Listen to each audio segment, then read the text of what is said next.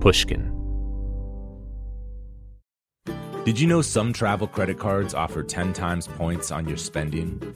Don't miss out on big rewards for your next trip. NerdWallet lets you compare smart travel credit cards side by side, curated by an expert team of finance nerds. What could future you do with better travel rewards? A free flight? A room upgrade? Don't wait to make smart financial decisions. Compare and find smarter credit cards, savings accounts, and more today at nerdwallet.com. Reminder, credit is subject to lender approval and terms apply. NerdWallet, finance smarter. Willie Nelson, Waylon Jennings, Kris Kristofferson. Before they were legends of outlaw country, they were lost souls looking for their sound. Don't miss Mandy Moore and the new scripted Audible original, The Boar's Nest Sue Brewer and the Birth of Outlaw Country Music. Discover the true untold story of the extraordinary woman behind the outlaw country music movement and its biggest stars. Hear how one woman's vision and her tiny living room, far from Nashville's Music Row, became the epicenter of a musical movement. Mandy Moore as Sue Brewer in The Boar's Nest. Listen now at audible.com slash The Boar's Nest. The most innovative companies are going further with T-Mobile for Business.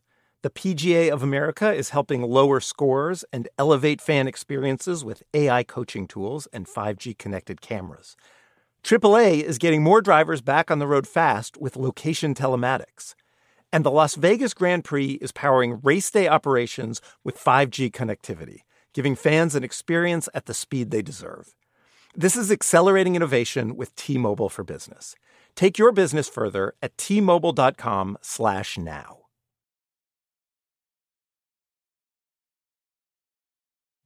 Henry Rollins is intense about the things he loves. It's like he's on a mission from God, and he's been that way since his days as Black Flag's frontman in the 80s. Their music was pure aggression. At shows, there was no delineating between the band and the audience. It was all just one big mosh pit, with Rollins physically fighting off the crowd and dodging beer bottles hurled at his head. Real punk rock.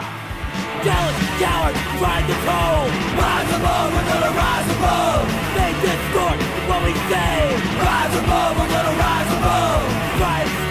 What we. Rise above, we're gonna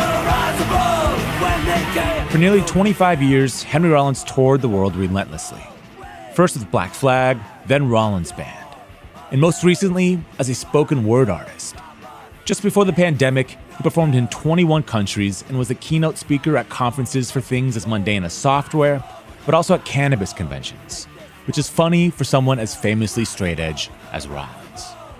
Henry and Rick Rubin, two of the most music obsessed dudes of all time, met way back in the day. They even started the Infinite Zero label together in the early 90s to reissue long forgotten albums they both loved. Rick sat with Henry at Shangri La pre pandemic, and in full Rollins fashion, the stories just poured out of him.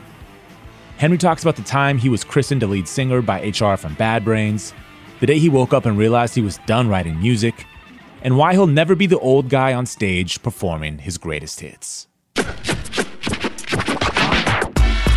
This is Broken Record, liner notes for the digital age. I'm Justin Richmond.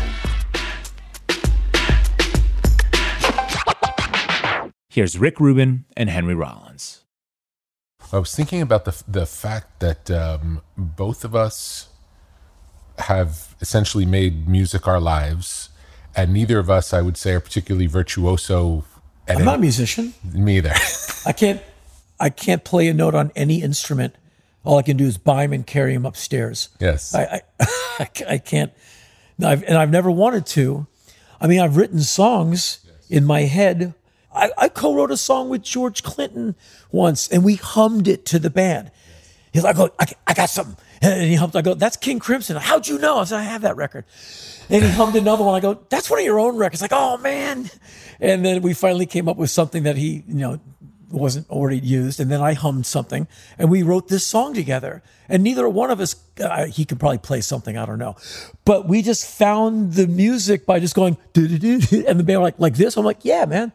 And it was fascinating to be standing in front of these guys sitting. It was at the old Cherokee Studios.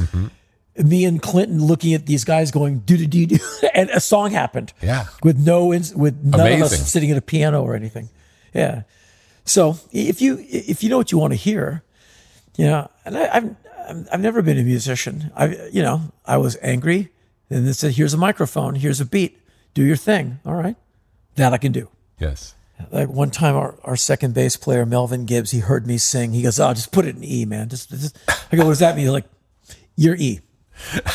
I didn't know what that meant until later. Like it's just anyone can hit it, Henry. Just you're safe in E. I'm like, I still don't know what it means really. I went, I guess that means I suck.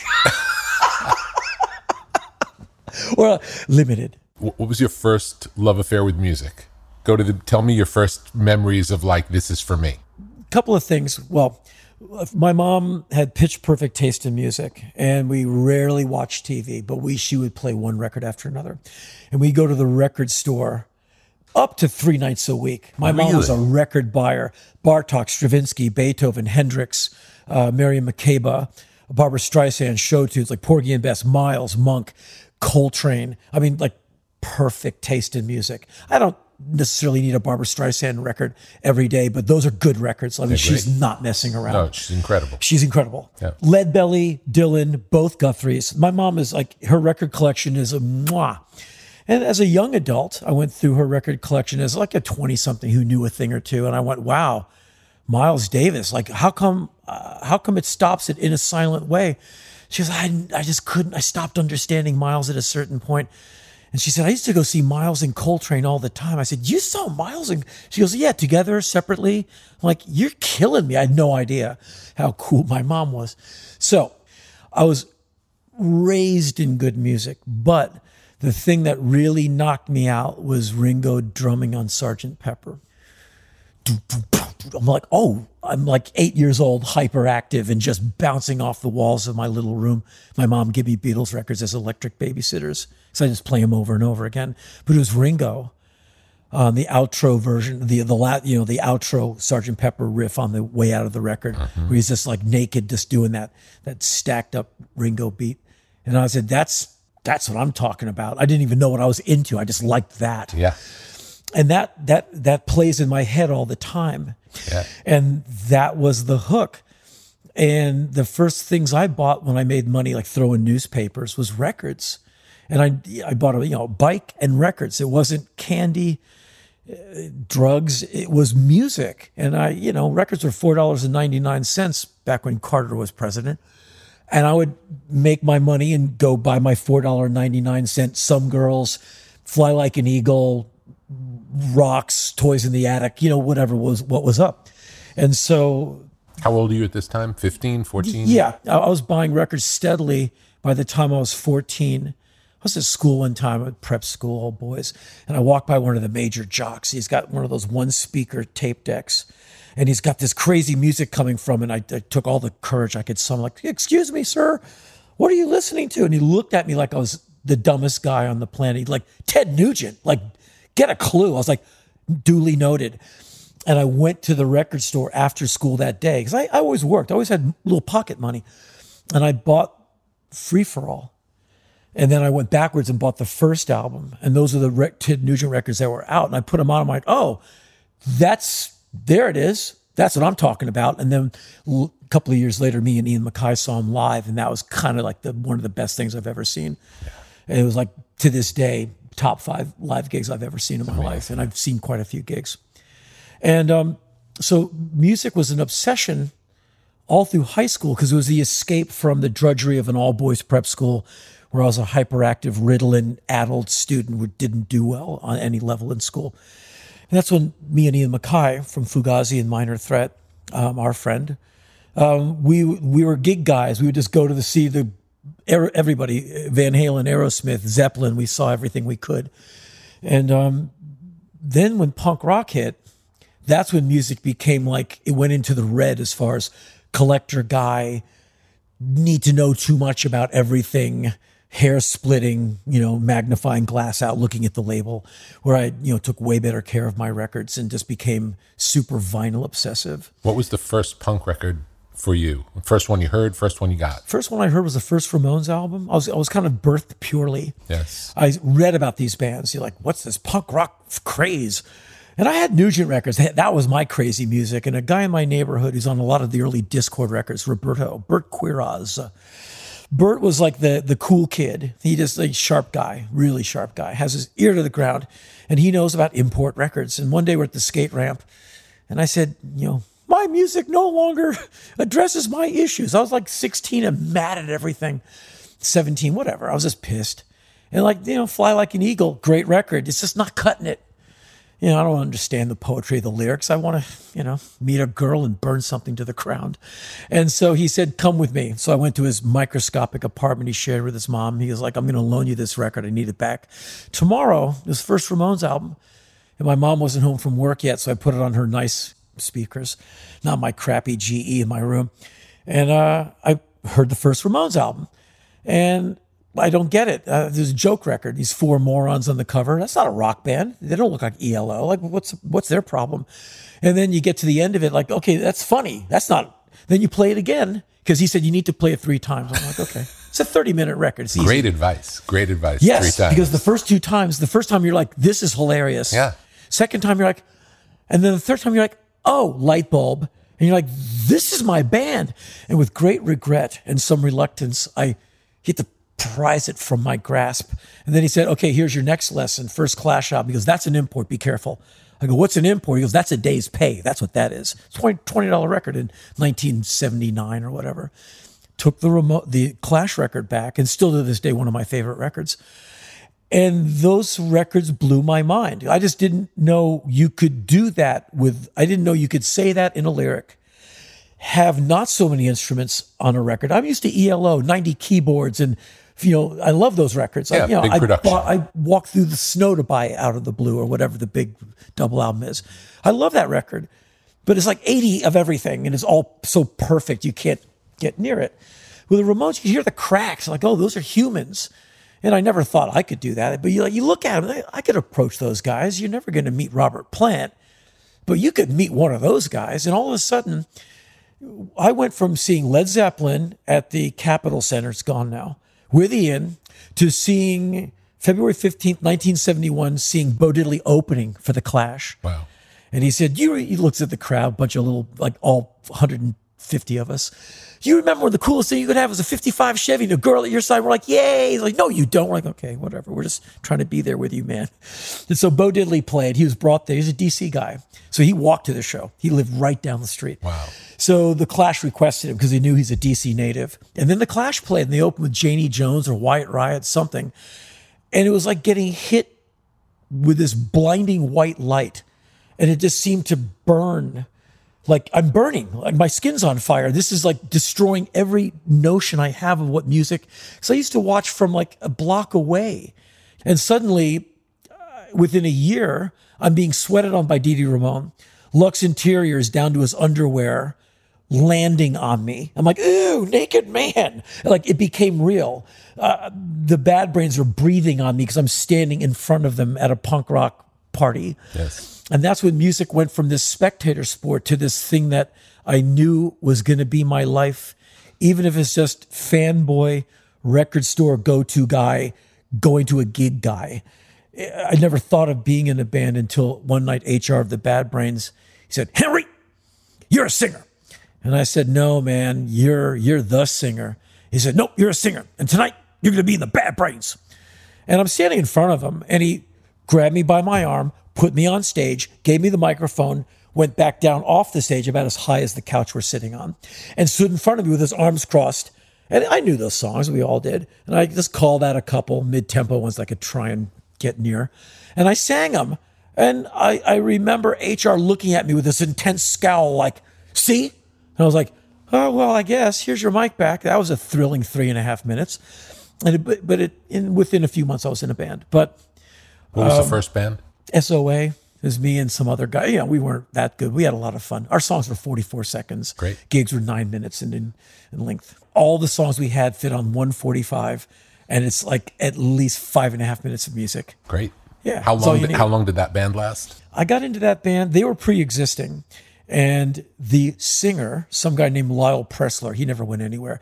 He was also a really good guitar player. So he moved across town to some band called Minor Threat. Oh yeah. Yeah, them. Anyway, so Lyle leaves and he leaves behind this band who needs a singer. So I go see his old band, the Extorts, one night, and they're shopping for a singer. So everyone knows who our scene is. You can fit them all in this room. It's not that many people. So they know who I am. I know who they are. So I said, I'll sing with you guys. And they went, okay. I think they're too scared to say no because they're just, you know, ah, scary guy with no hair. And so suddenly I'm at band practice having to write lyrics, which amazingly was not that difficult. Well, I can't say anything about the quality of the lyrics, but it came to me. I was probably pretty pedestrian, like I'll sing on every snare beat because melody's not my thing. But um, suddenly I'm in this band and it felt right. It felt really right. It felt like I was a fish dropped into water. No stage fright, none, zero. Like I couldn't wait. And that was October 80. By July 81, I'm in California at Black Flag practice. How did that happen? That's crazy. I'll give you the hyper condensed version. I knew those guys because they would come through town. And when they were in DC, they'd stay in Ian's mom's basement. So Ian's house was the coolest in DC because you could go there and, excuse me, Ms. MacKaye, is Ian home? He's downstairs with Black Flag. And so we're, we're all like, you're in Black Flag. We're just like standing there like gooey on the inside. So I got to know those guys and, you know, they're just broke touring band as I was soon to find out. And they were doing a tour on the East Coast. I met them in March, April. They came back in July, not playing DC. So I took a uh, drove my car up to see them at Irving Plaza, and uh, guest list. I hung out with them all afternoon because I kind of sort of knew them. Drove with them to another show at Second and A, uh, there, and I helped them load in. Me and John Joseph of the Cro-Mags loaded their gear in, watched a guy get stabbed. Like, okay, that that that just happened. Here's the snare. and I'm looking at my watch. I got to drive to DC and do a full shift at Haagen Dazs on no sleep. But I'm young. I can totally do it. Just one thing of top ramen noodles. I'm good to go. And so I looked at my watch and I, I said, hey, um, they're playing this tiny bar. I said, can you guys do a song for me? It's called Clocked In. It's a great riff. And Dez, the great singer at the time, he said, uh, this is for Henry. It's called Clocked In because he's got to go to work. And the audience like, who's who's that? And I looked at, I have no memory of this. I looked at Dez and Dez looked at me, and suddenly I'm standing on stage with him. And I must have had quite a look on my face because I looked at him. He just gave me the mic, like, don't hurt me. Here's the mic. I'm like, okay. And the band was like, oh, Henry's going to sing. I knew the words. It's like a 90 second song. And I sang the words the way I thought those songs should be sung, where like vital organs fly out of your mouth, the audience is terrified, and Rome burns to the ground. And rah, rah, rah, I do the thing. And I, I remember two things. I remember the audience going like, ah, like looking at like they're being assaulted. And Greg and Chuck looking at the center of the stage at me going like, huh, like that's keeping us awake. And I gave the mic back and I got into my wounded 1968 VW Fastback with the dent in the hood from where the mace canister bounced off it when my mom was locked in a r- traffic jam riot in the 60s. I drive the wounded car to my work, shower in the work sink, pull on a new shirt, and I'm scooping ice cream, thinking I was in Black Flag for 90 seconds. I've been, you know, I'm I'm 20. My life is one humiliation after another. Minimum wage jobs are going to be my my life. This is I got no plan. But man, that was right. I was I was in the right place. Now I got band practice. I go back to go back to work, and the phone rings. It's someone in Black Flag has found my found the work number. Hey Henry, we're auditioning singers. Uh, Dez wants to move to rhythm guitar. You're pretty crazy last night. You want to come up here to New York and audition? We'll pay your train fare. I'm like, what do I have to lose? I'm 20. I'm going nowhere. 375 an hour. I have nothing to lose. And I'm not a tough guy. I don't have a lot of guts and courage, but I said, this is it. This is a shot. It's, this is never happening to me again. No way. Shouldn't be happening now. So I said, I'll be there tomorrow. Give me an address. Met them at, uh, at Odessa. Polish diner's great. A lot of food for cheap. That's why they liked it. I ate there so many times in Black Flag since. Anyway, I said, so what are we doing? I'm still not clear. I said, we're going to go to a practice place and you're going to sing two sets. I said, I don't know any of the words. They hardly have any records out. They said, sucks to be you. What was out at that point? The yellow. Uh, yeah, Jealous Again, the yellow 12 inch six pack was the EP they were touring on. And then there was the um, the Damage sing- the um, Damage one and Louie Louie on Posh Boy, the single, and Nervous Breakdown EP. So not much. Not much. Not much at all. Not TV Party and Yes, Rise Above yes, and all the big stuff. And in, know, in your world, what was Black Flag to you at that time? Before, everything. It, it, to me, it was the ultimate band. And they asked me, like, what's your favorite song of ours? I said, Damage One, the slow one with the wrong chord. Yeah. Like, dun, dun, dun. And I was like, that's the song. And they went, you like that? You like the slow one? I'm like, yeah, that's the one that makes me want to go like kill everyone. They went, you're all right. They they were fascinated that I liked the slow wrong one, classic Ginn weirdo chord, which is genius. Yeah. And that was my jam. And they went, okay, you're interesting. And so we get in this tiny practice room, and I literally am holding a microphone, a 57, not a 58. And I pinched myself because I did. I didn't believe. They said, "So what song you want to start with?" I said, "Well, I didn't even know many of the song titles." I said, "Police Story," and Ginn has an on-off. He doesn't have a tone thing. He he took that out and just put an on-off switch. So in all the early Black Flag records, you hear, and that's just him hitting on, and the thing starts howling with feedback. It's a Dan Armstrong with the pickups floating in resin, so it's a feedback machine. And all I can remember is, and 90 minutes later, we've done every song twice. I'm completely soaked in sweat. I have no real memory of it. All I remember is I just kind of went ooh wah wah and yelled and screamed. I had fun. And they said, okay, we're gonna have a band meeting. You go wait in the front lounge. I ran across the street, got one of those cool glass bottles of Tropicana, not from concentrate. I'm like, cool, Live living large, $1.35. And I'm sitting there waiting for the verdict, which I figure is gonna be like hours. They're gonna take out the skull and light the candle and whip out the sacred verses. And have, they came out in like three minutes. And one of them, I think it was Dukowski, said so matter of factly, "You're in." I said, "Excuse me, you're in." I said, "In what? In Black Flag? Who? You? Me? Yeah. Doing what? You're the singer of who? Black Flag? Because they, they weren't like."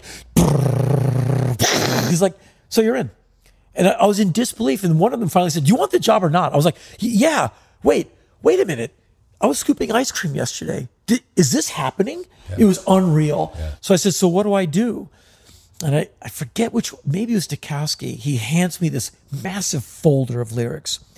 You know, they were prepared, and they said, "You you you learn these. You go home."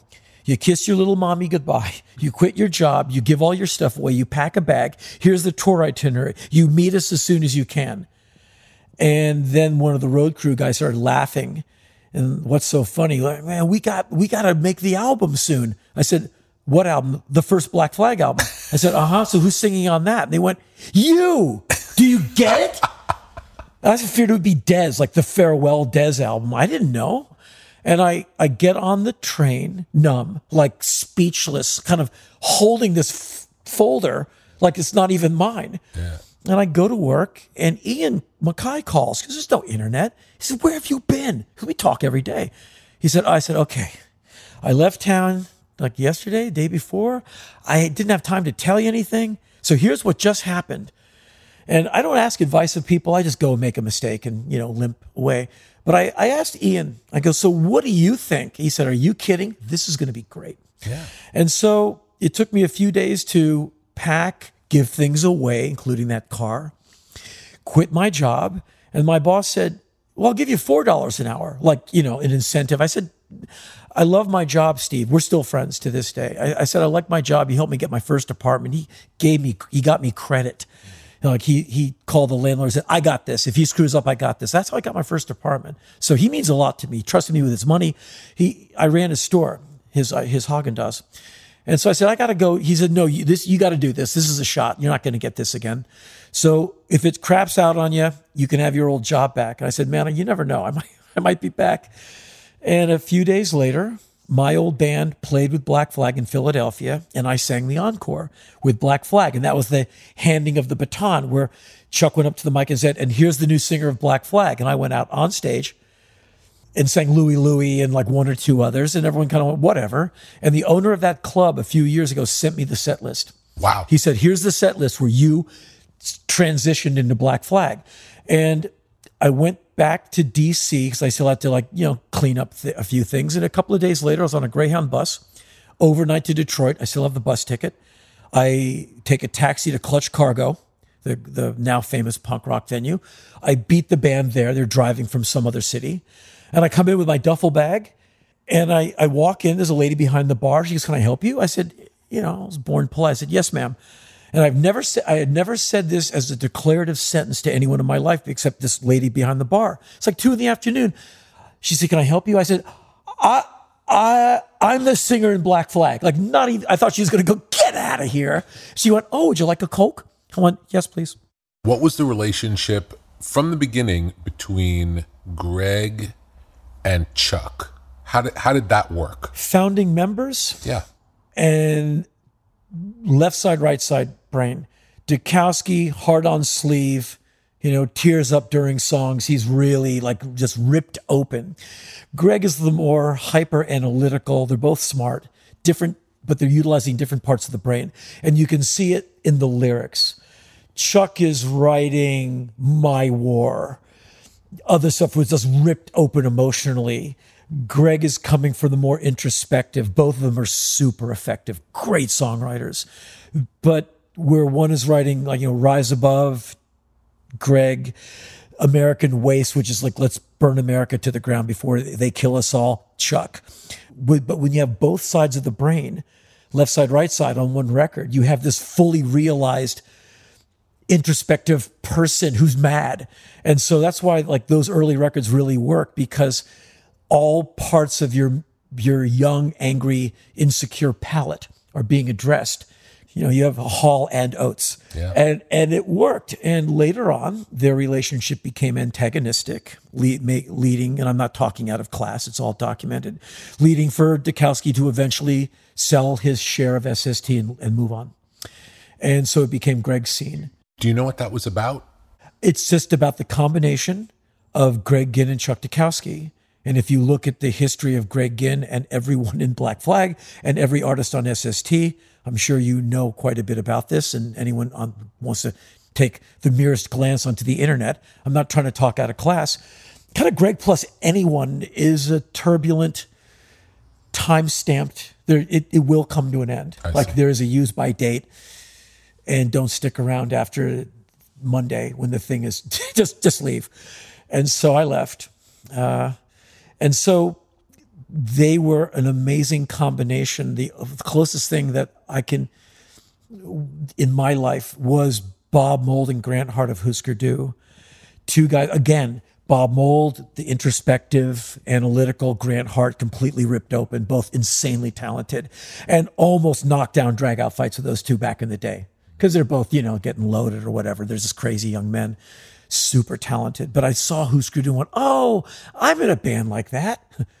Where like, you know, everyone is just like gnarly at all times. And that's why those records sound like they do. Like you play them now as a man pushing 60. I hear some of those songs every once in a while somewhere. And I go, yeah, that's music you make when you're young and hungry and really mad. I can't make that music now because I got too much money in the bank. I eat three meals a day and I, nothing really inconveniences me. And I, I'm just not there anymore. Um, but when you're young, you're feral. And the way Black Flag lived, it was a constant, like, well, there, let's hope there's not the second stabbing this week at one of our shows. And so those days, you became your environment. We'll be right back with Henry Rollins after a quick break. Reboot your credit card with Apple Card, the only credit card designed for iPhone. It gives you up to 3% daily cash back on every purchase. Plus, Apple Card has no fees, not even hidden ones. Apply for Apple Card now in the Wallet app on iPhone. Apple Card issued by Goldman Sachs Bank USA, Salt Lake City branch, subject to credit approval. Variable APRs for Apple Card range from 19.24% to 29.49% based on credit worthiness. Rates as of February 1st, 2024. Terms and more at applecard.com. Hello, hello. This is Malcolm Gladwell from Revisionist History. Let me tell you an unconventional story about a healthcare group that wanted to improve their efficiency. Boston Children's Hospital. They were already a leading pediatric facility. Their patient outcomes, workflows, and delivery of care were already great. But they wondered, how can we make it better? So the hospital got to work. Their idea was to build what they called clinical mobility, meaning a system which would allow their staff to access information and interact with patients on mobile devices anywhere in the hospital. And what made that possible? 5G. The hospital rebuilt their entire system with 5G technology at its core. That infrastructure now supports thousands of phones and tablets so practitioners can communicate with patients on a whole new level.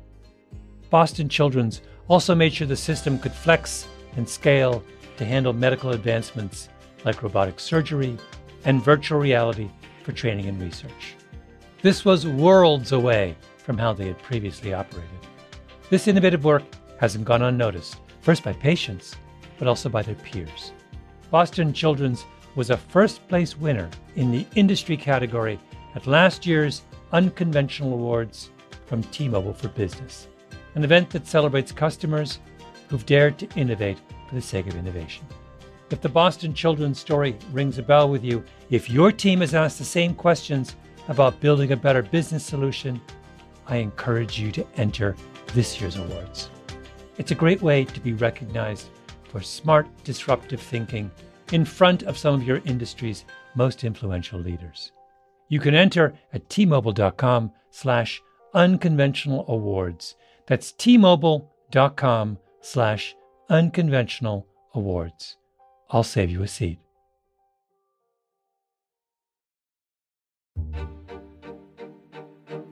Snagajob is where America goes to hire with the deepest talent pool in hourly hiring.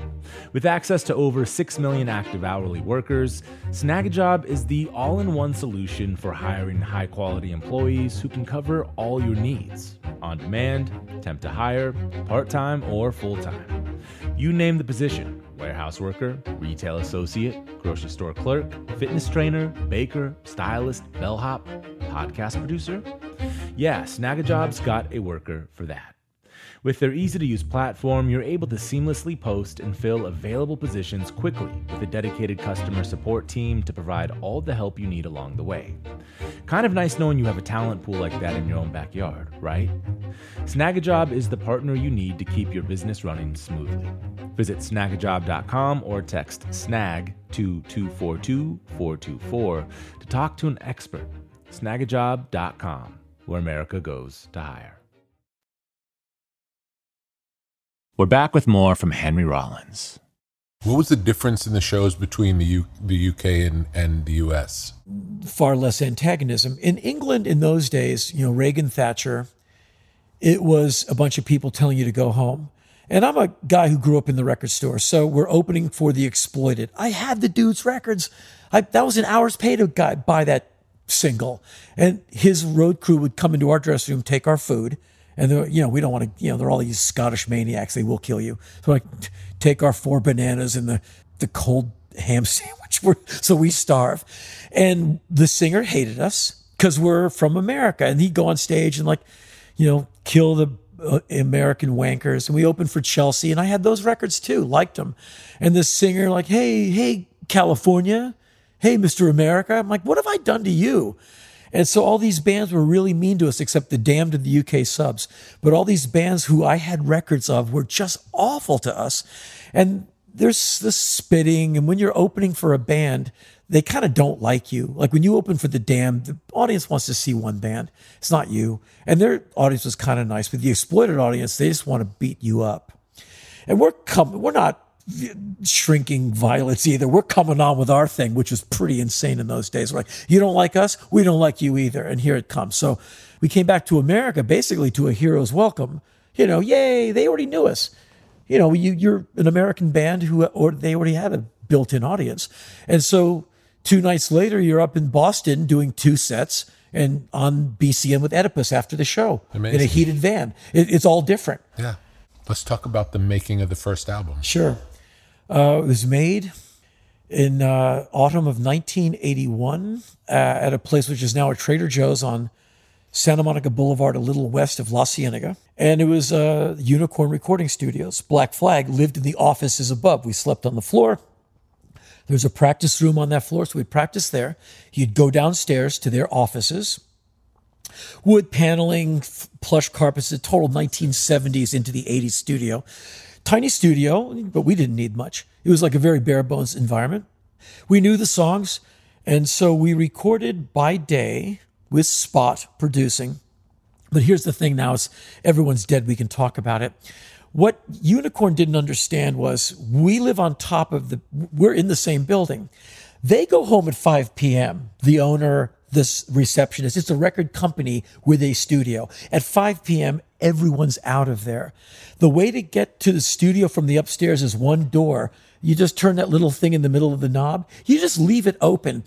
Soon as they're gone, like at 5 p.m., we're like, oh, we're really tired. And they'd leave and we'd leave. At 5.15, we're right back in there. Overdubs, vocals, till about 7.30 in the morning. Open up the doors, air the place out because it's a bunch of man odor. We've been in there sweating all night, singing the chorus of TV Party 80 times. You air it out, turn everything off, and tiptoe upstairs, sleep for 40 minutes, and come back down having just clocked a good 12 hours of free time because we can't afford what it would really cost. And so we would do everything at night, like tons of overdubs, and finish the record at night. And Unicorn probably made plenty off us. But we made that record, um, you know, by using it at night, and who knows if they knew or even cared. But we we did that. But we made the record very quickly because of all the demoing and the years of playing those songs on stage. Some of the songs were new, like TV Party was super new, but the rest of them were like, you know, a couple of years old. So like, it wasn't like anyone had a question about them. You, you've been playing a hundred times. By 83, we're playing the songs that would, wouldn't be released until 84. In fact, my War, Slip It In, all those, we demoed those in 82. Wow. That's how quick Greg and Chuck were writing them. So we're still doing the damage set, but we're playing the rock stuff.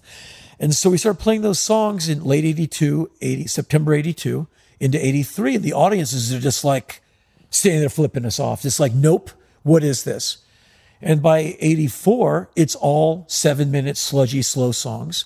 And the audience was of two minds either like, man, this has never been better. Like, this is the most intense, or I hate you guys and I paid my $5.50 to come here and abuse the singer.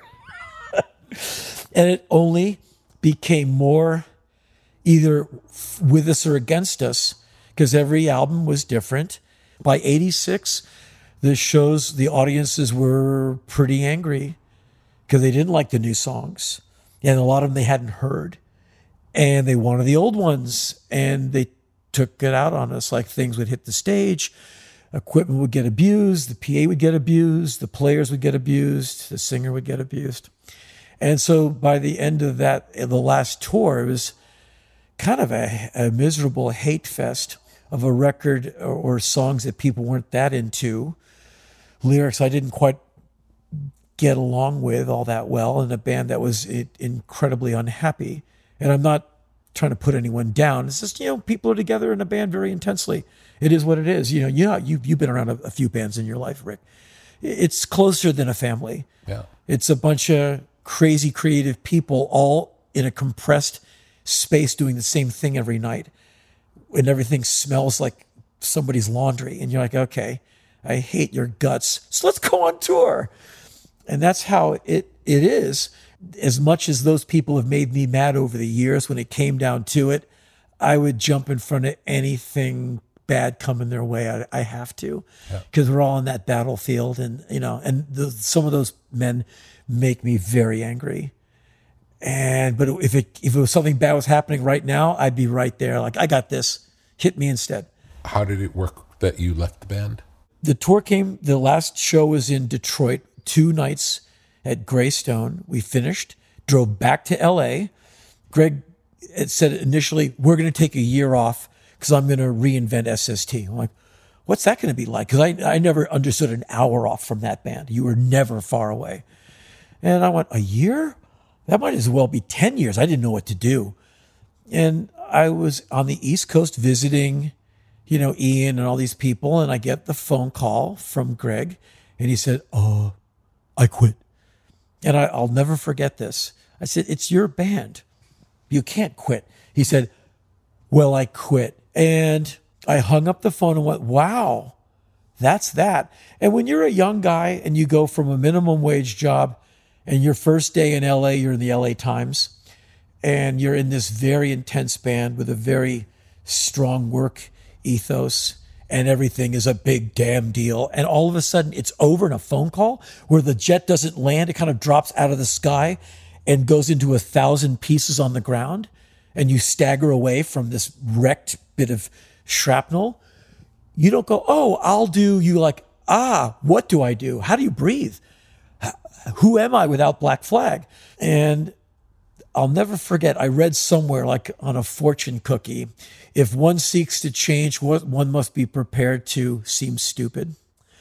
And you got to go try new things. Like, okay, and right around that time, I got a, an offer to audition for a film.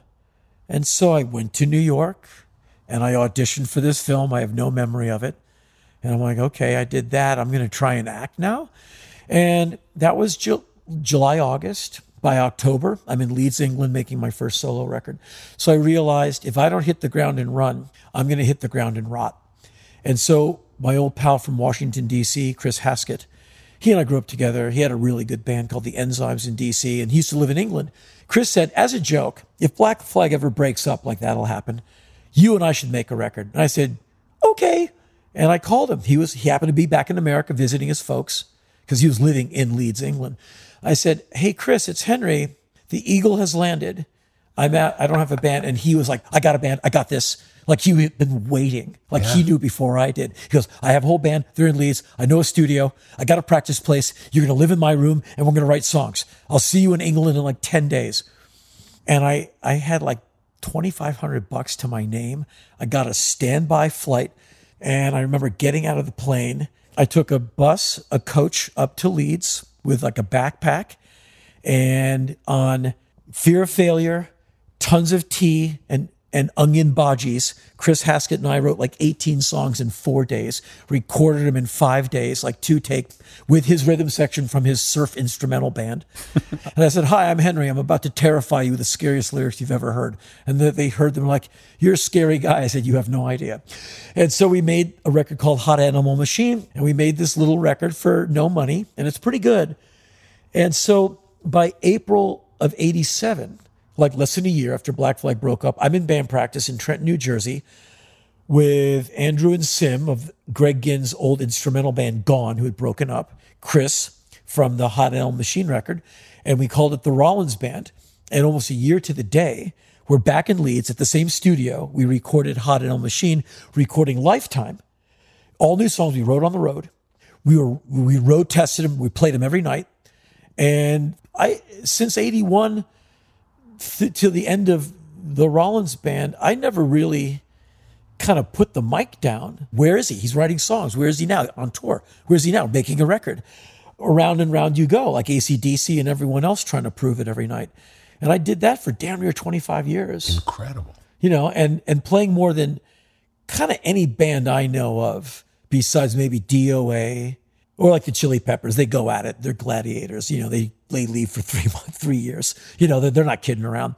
And and we toured. That's what Black Flag taught me. Play every night. And suddenly, you know, we're rocking in Singapore. We're playing in Moscow.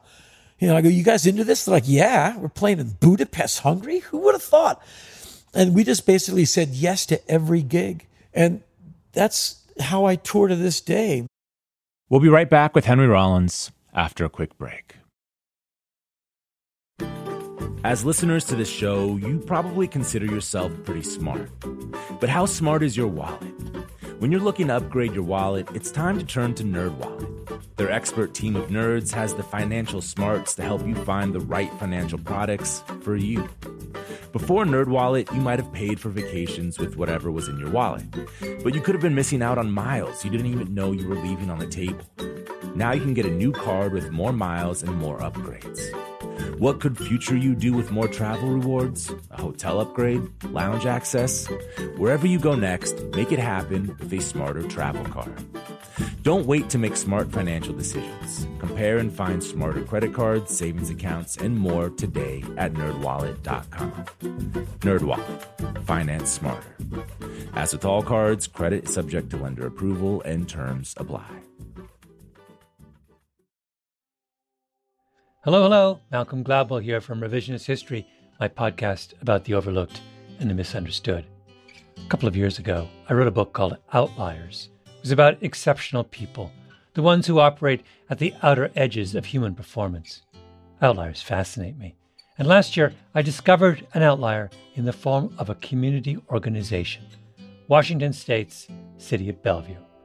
The city wanted to improve public safety by making their roads safer so they created something that no one had ever built before a platform that gave road users warnings of any dangers ahead in real time.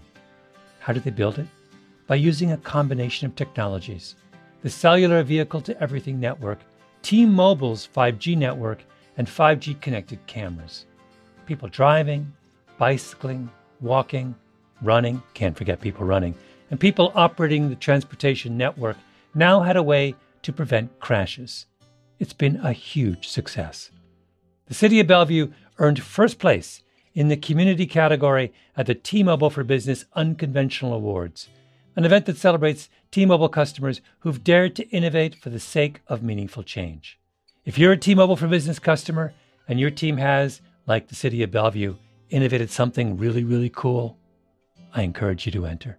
It's also a great way for outliers to be recognized in front of your industry's most influential leaders. You can enter at tmobile.com slash unconventional awards. That's tmobile.com slash unconventional awards. See you there.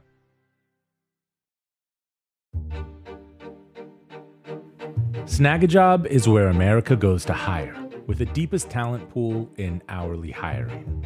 With access to over 6 million active hourly workers, Snagajob is the all in one solution for hiring high quality employees who can cover all your needs on demand, temp to hire, part time, or full time. You name the position warehouse worker, retail associate, grocery store clerk, fitness trainer, baker, stylist, bellhop, podcast producer. Yeah, Snagajob's got a worker for that. With their easy to use platform, you're able to seamlessly post and fill available positions quickly with a dedicated customer support team to provide all the help you need along the way. Kind of nice knowing you have a talent pool like that in your own backyard, right? Snagajob is the partner you need to keep your business running smoothly. Visit snagajob.com or text snag to 242 424 to talk to an expert. Snagajob.com, where America goes to hire. We're back with the rest of Rick's conversation with Henry Rollins. What was the first speaking engagement you did? Um, 1983, the Harvey Kubernik, a great local tastemaker producer in this in this town, he used to do these shows where you get 20 people, everyone gets five minutes. And Dukowski would read from his little notebooks of doom. He'd talk about the apocalypse or whatever. I would go with Chuck. John Doe would go up and sing a song. Jeffrey Lee Pierce of the Gun Club would read from five minutes of his tour journal. It was like really fun. They have real poets, performance artists, movie stars would talk. And I'd go with Chuck, go into the, we lived in the beach. We'd go to the big, I'd go to the big city, look at pretty women and, you know, be in Hollywood with the real people. And so one night Harvey came up to me at the Lhasa Club, I think, and he said, uh, we're doing a show next week. Chuck's on the bill. Why don't you get on the bill? I'm like, what am I going to do? He said, you got a big mouth. You never shut up. Um, five minutes, like 10 bucks, I think it was. I was like, and I, all I saw was the money. I was like, $10? How many omelets can I get for 10? Like, that's a lot of uh, huevos rancheros. So I was like, cause I'm just hungry all the time. And so, you know, with sheer chutzpah, I went on stage the next week with some writing folded in my ass pocket, read the two things, told a story about what had happened the day before at band practice when a neo Nazi tried to run over Greg with his car as Greg was on his way to the little store to get a thing of orange juice, which is just Tuesday for Black Flag. The audience, their jaws were on the ground. I said, Oh, I got it. My seven minutes or whatever are, are up. And huge applause. And I remember two things distinctly. One, I don't need a band in that I have no stage fright. Give me another half an hour. I got this. I love being alone with a microphone. I could be George Carlin. I was raised on all those records. I'm not comparing myself. I'm saying Yes. I can get by without a band. And people coming up to me afterwards going, When's your next show? I said, Well, I'm leaving on tour. They go, No, no, not the band. When you just talk. I went, never. I got my $10 bill. Then Harvey came up to me and he said, Okay, you're a natural. And I said, Whatever. He said, How about this? I book all, half the poets on tonight's stage, I manage them. Three of them are doing a poetry reading at a bookstore in wherever. Why don't you do 15 minutes and I'll give you $25? Okay. Within, by the end of 83, beginning of 84, some of those poets, much to their chagrin, were opening for me. Wow. Because I was drawing people. By the end of Black Flag, in some major cities, I could draw almost as many people as Black Flag on my own. And not everyone in the band was cool about this. And so suddenly, I'm doing radio interviews about my writing and my speaking. I'm on the cover of this magazine because of spoken word.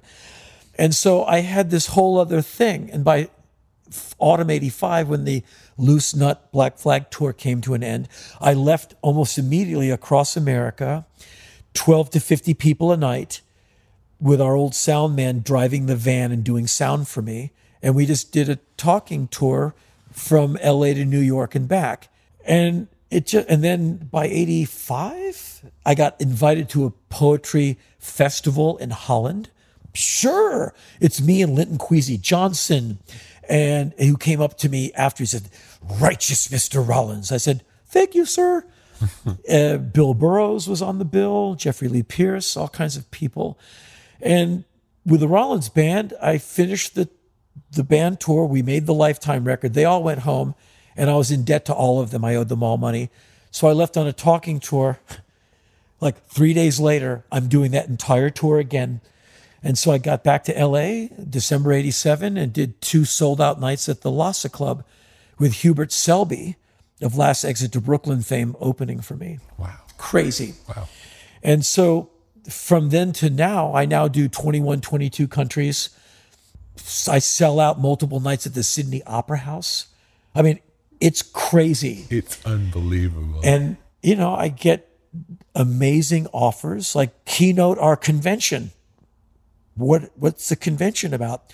Software and progress and make a speech about where the world needs to go in the future. really? Oh, we think you're perfect for that. Okay. and speak at this commencement. Just get these kids out of college. I've done that a couple of times. I, I, don't, I take work seriously. I take dedication seriously, but luckily I don't take myself seriously. And so it's, it's opened up this whole other thing for me where I'm not the guy in a band. And a lot of my peers, they go out and we're doing the first album again 25 years later. Okay. Want to come along? No, no, I don't. I'll pay money. I'll go see it. But uh, coming, uh, no, no. and so I don't have to go out there and remember this one, kids, like my dad does. and so that's where it is now when you're almost 60. Like, you know, I, I see all these old men. I, I like I, I I know that old guy from somewhere. Ah, of course, I'm his age. He was at my shows. I remember that guy. The, the smart thing I did as a younger man was one day I woke up in my bed and I went, I'm done with music.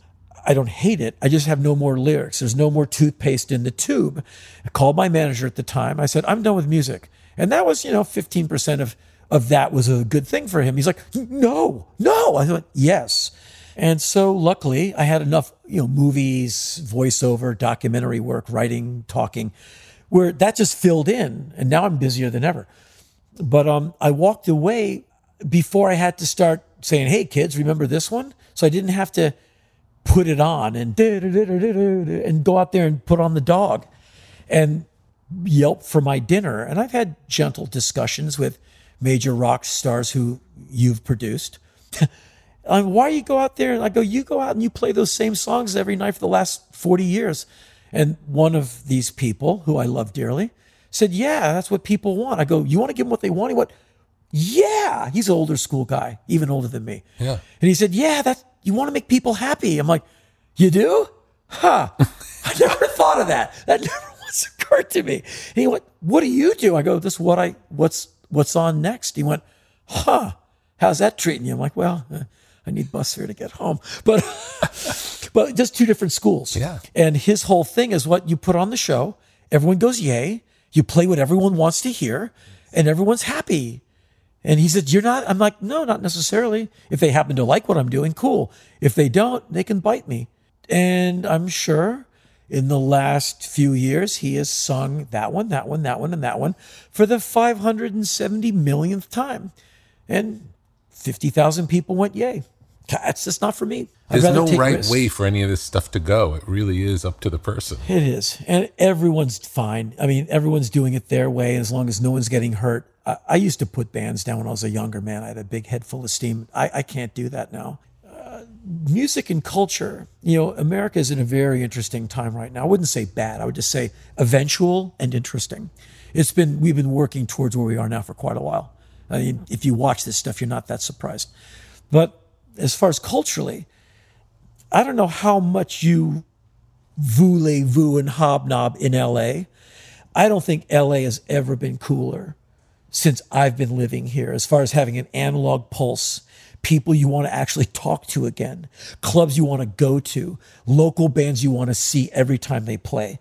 Like if I was a younger man, I'd be out more often. I just can't do five hours of sleep and function all the time. I'd be out way more often because there's so many good bands and there's so many great clubs being run by thoughtful, conscientious people who love music. Yeah. I've never seen audiences so cool. The other night I was at the Palladium for Le Butcherettes, that's a band, and Bikini Kill, and it's like sold out four nights. It's a love fest in there. There's no fights. No one's getting their t-shirt torn off. No one's getting groped. And these are the gigs I see these days. I go to gigs and there's like all these gay kids there. Everyone's, everyone's cool. I'm like, because that's nothing like the gigs I I got, you know, it was a blender of, of flesh and testosterone when I got here. And so LA's never, in my opinion, never been a cooler place to dig what's happening. And so when someone gets cynical or everything sucks, I'm like, wow, you've just decided today sucks because the, the truth is it's really exciting and there's a lot of things to fix. But culture is really, I think, kind of come is answering some howling, painful moan of homophobia that, that, that homophobia and racism and misogyny engenders or elicits. Music is going, oh, no, we got this. Here's the new, we, we're going to neutralize that with this. And so it's a great time to be open minded. Things are better when you go to the gig. Everything's better once you're, you know, you you perforate your can with a few holes. And I have to remind myself of that a lot. You know, I'm, I, I will sit alone and brood. So I push myself out the door. Thank you for uh, coming and having a chat. Yeah, man. I hope that was, it was really fun to talk to you. Same. Thanks to Henry Rollins for taking the time to chat with Rick. You can hear favorite Black Flag and Rollins Band songs by heading to brokenrecordpodcast.com. Be sure to subscribe to our YouTube channel at youtube.com slash broken record podcast, where you can find all our new episodes. You can follow us on Twitter at Broken Record. Broken Record is produced with help from Leah Rose, Jason Gambrell, Martin Gonzalez, Eric Sandler, and Jennifer Sanchez, with engineering help from Nick Chafee. Our executive producer is Mia LaBelle.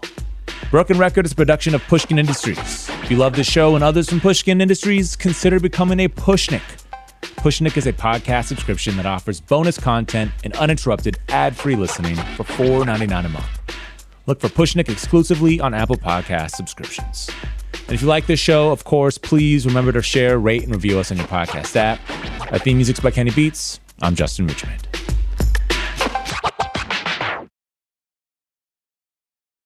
Musora is your access to online music lessons for guitar, piano, drums, and singing. This is your chance to reignite some old musical passions or pick up an instrument for the first time.